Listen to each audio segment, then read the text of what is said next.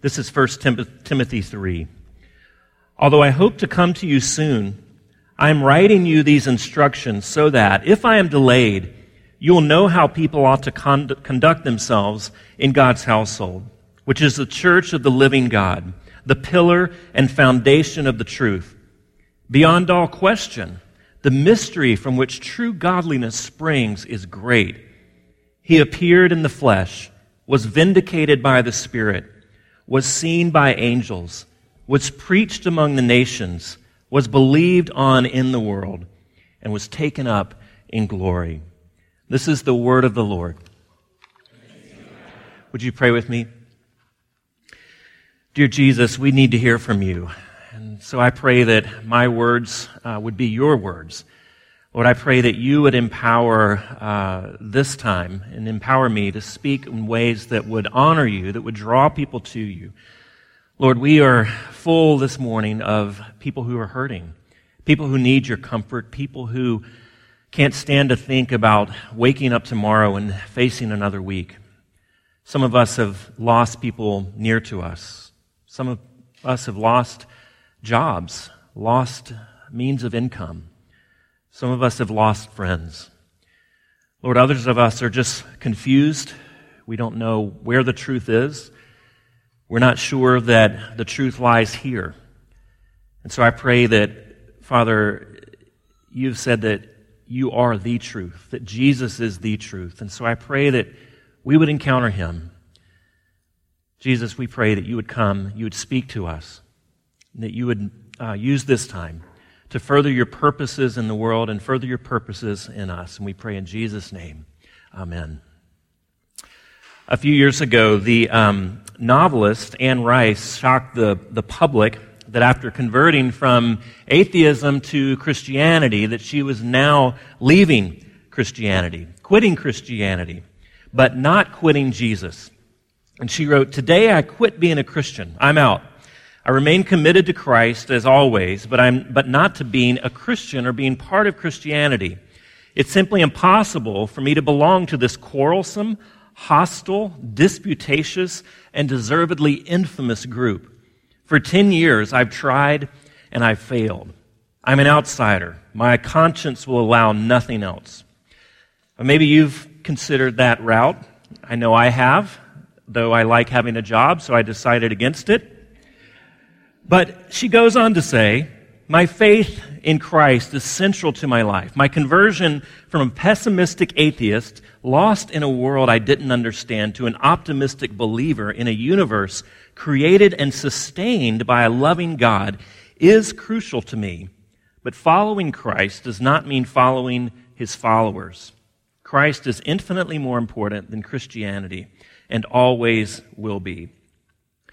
Now, the silver lining for this is, to, for me at least, is that apparently she got rid of most of her Christian library.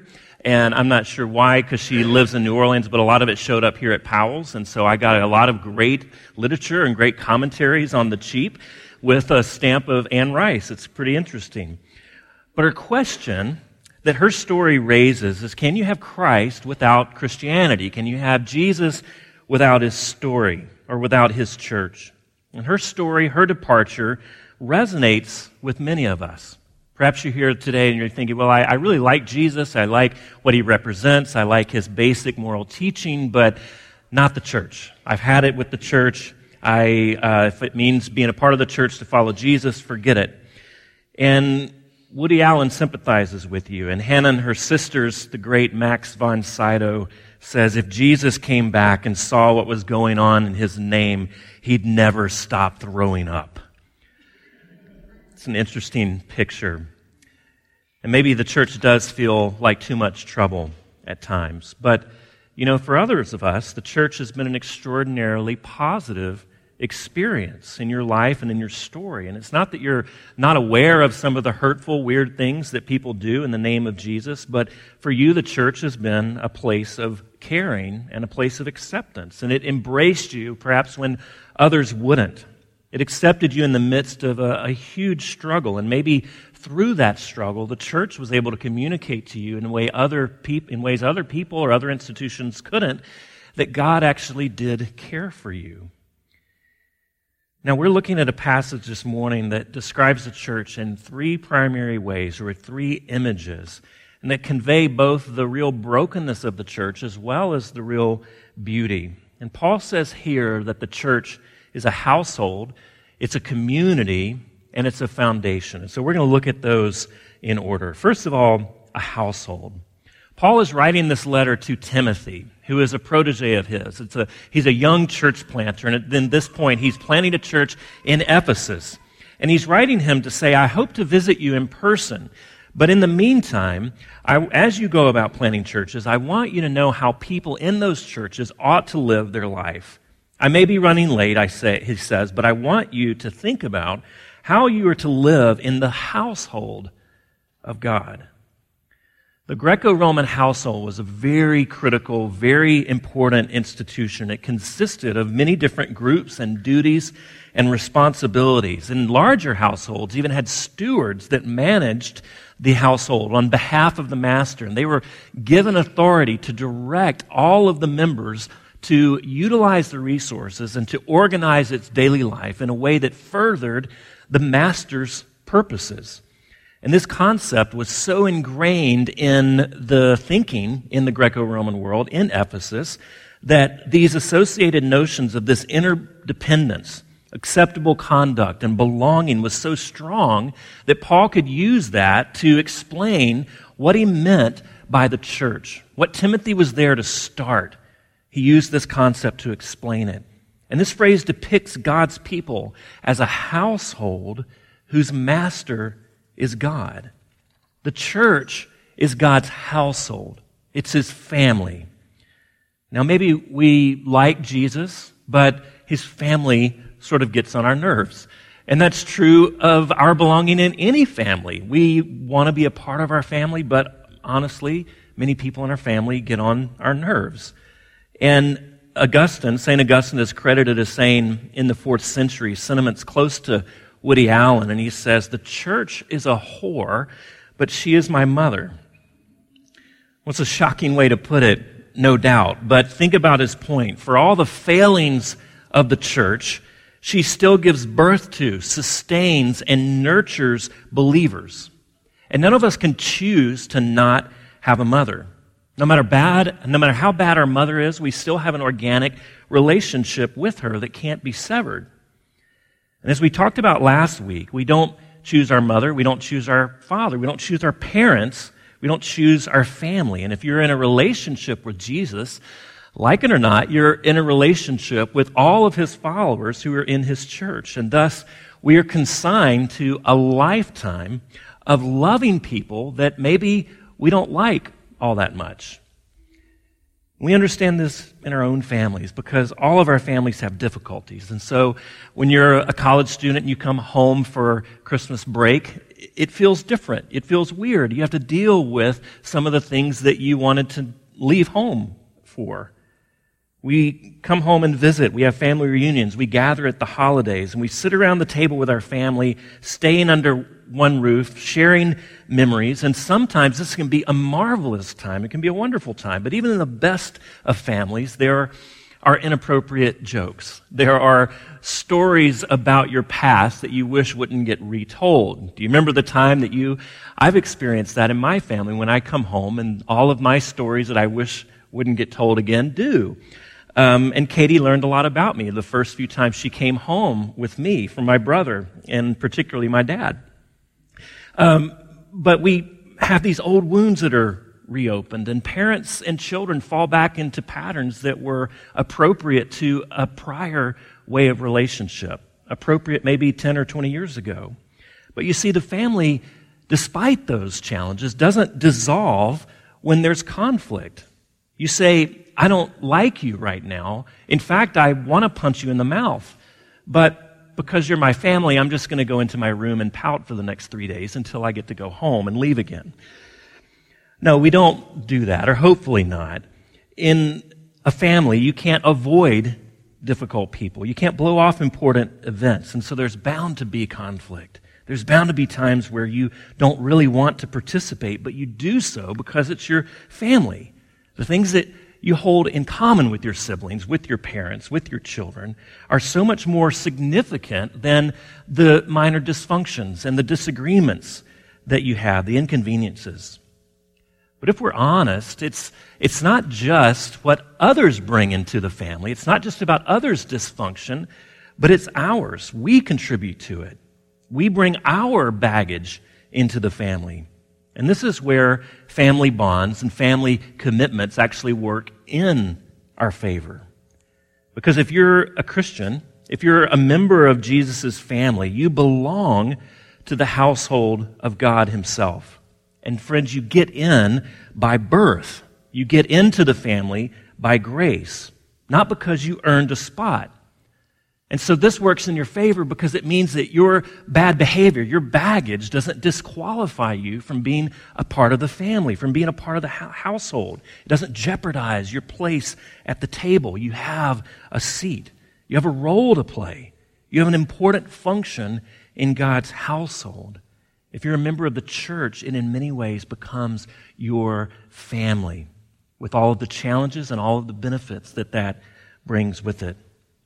Now, first of all, we see he calls it a household. The church is a household or a family. But secondly, it's a community.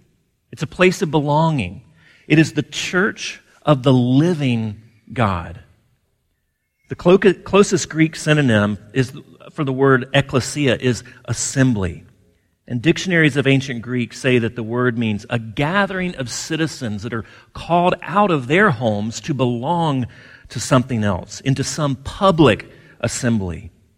The assembly or the, the church consists of people called out of their everyday lives, out of their primary family structures, out of the communities that they've inhabited that have alternative centers of meaning. They've been called out of those to find a different center, to find a different community. There was a, a great temple in Ephesus, and it was a temple, it was a temple of worship. And in the temple was a statue of Artemis, the daughter of Zeus.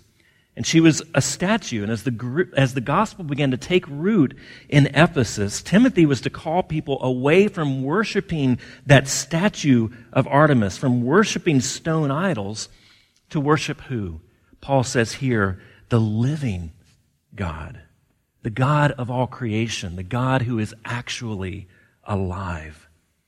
He doesn't reside in totems or statues, but he is alive and present somehow amongst you in the community. He is alive and present in the church. When you think about the communities that you inhabit, they, they all have a center. Maybe it's not a stone statue, but there's something that is ruling and guiding each of the communities that you inhabit. Your families have house rules. Here's the way that we live. Here's the way that we go about business. Here's the sort of guardrails for our family. And everything goes swimmingly when everyone follows the rules. But you really get to see what guides the family, what's at the center of the family when someone, what, breaks the rules. When someone becomes a rule breaker, they become, generally speaking, either a target of criticism and correction, or in more healthy families a recipient of grace and forgiveness and a reminder that their behavior doesn't jeopardize their place in the family.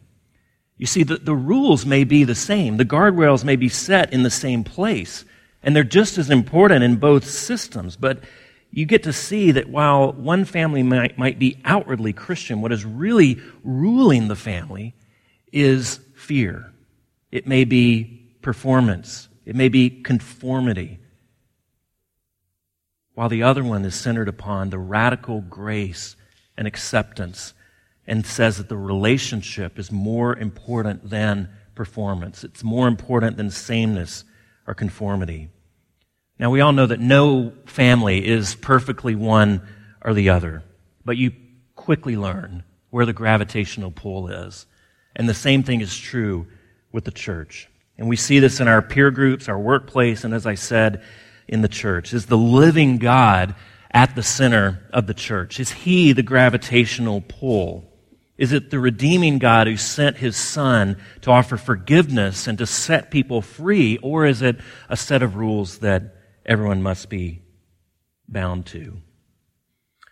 And you see, communities founded upon rules, founded upon the law, seem to honor God's holiness.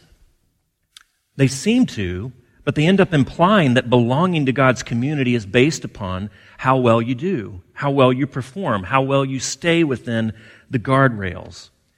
Churches where the living God is at the center, alternatively, tell you that there's no way that you could come into God's household except through grace. And that's what makes your, your seat safe. What they say is that God's house rules are so transcendent and so exacting that you could never, them, never follow them adequately enough to belong. Thankfully, that's not how any of us belong. That's not how any of us get a seat in God's household, in His community. Unlike any other community that you've ever belonged to, you don't get in through your acceptability, but through His acceptance. And you only come to learn this fully in a community that's organized around that truth, that lives with the living God at the very center of who they are.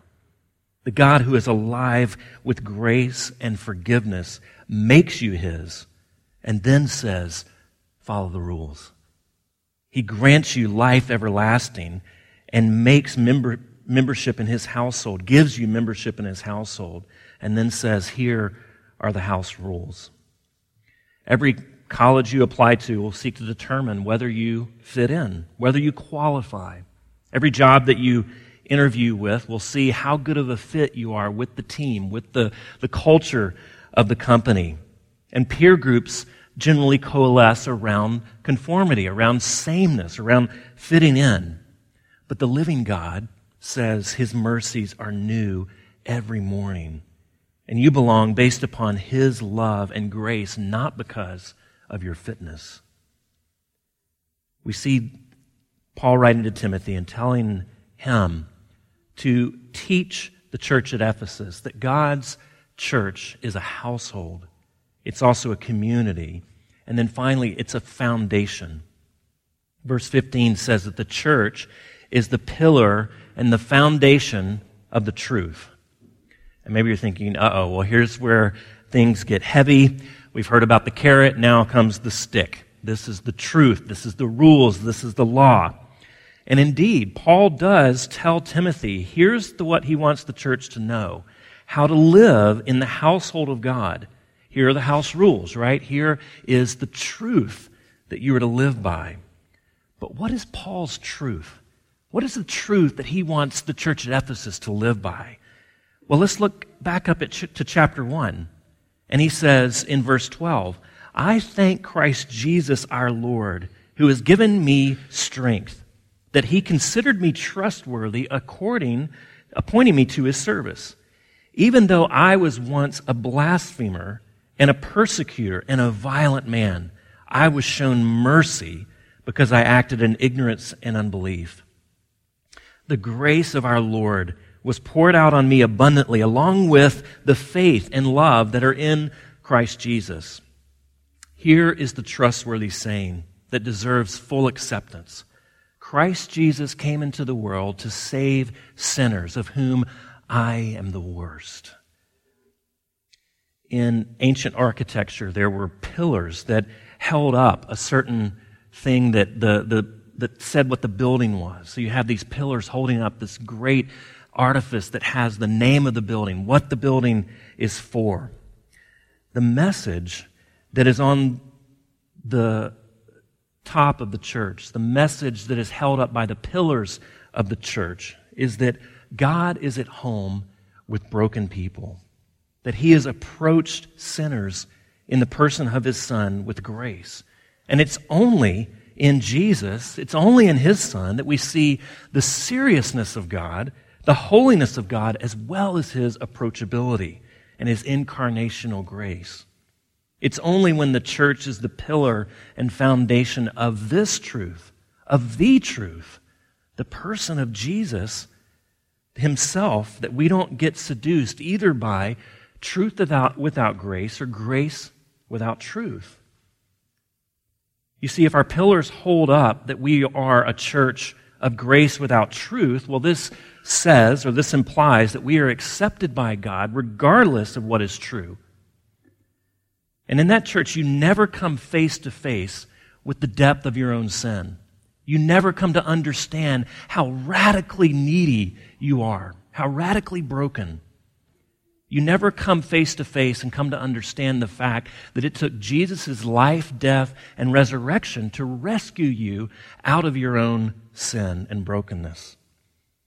If alternatively, alternatively, what's on the front of the church, what's held up by the pillars of the church, is truth without grace, well, that says or implies that we mo- must obey the truth in order to be saved. And then you don't get a knowledge of Christ's completely satisfying life and death.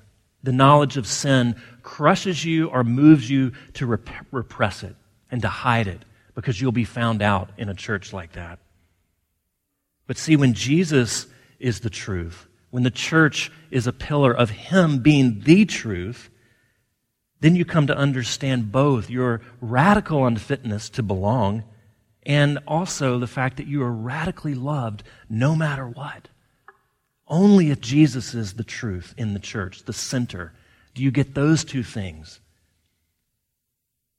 Lesslie Newbigin, who was a missionary to India for um, a while in the 20th century, says one of the most helpful ways to comprehend what Christ did for us on the cross lies in the knowledge and understanding that He has created a place where sinful men and women despite their sins, may be accepted by God and enabled to live and rejoice in His presence.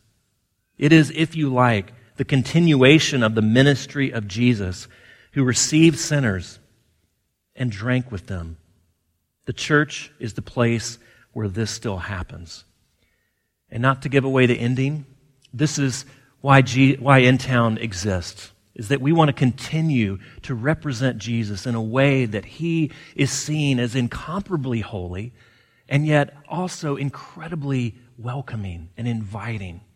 And that it's only Jesus that can create a church that can hold those two things together, that can be both at the same time, where truth and law and even rule, obeying, is important, and yet at the same time, it's done in such a way that people outside say, What is going on there? I want to be a part of that.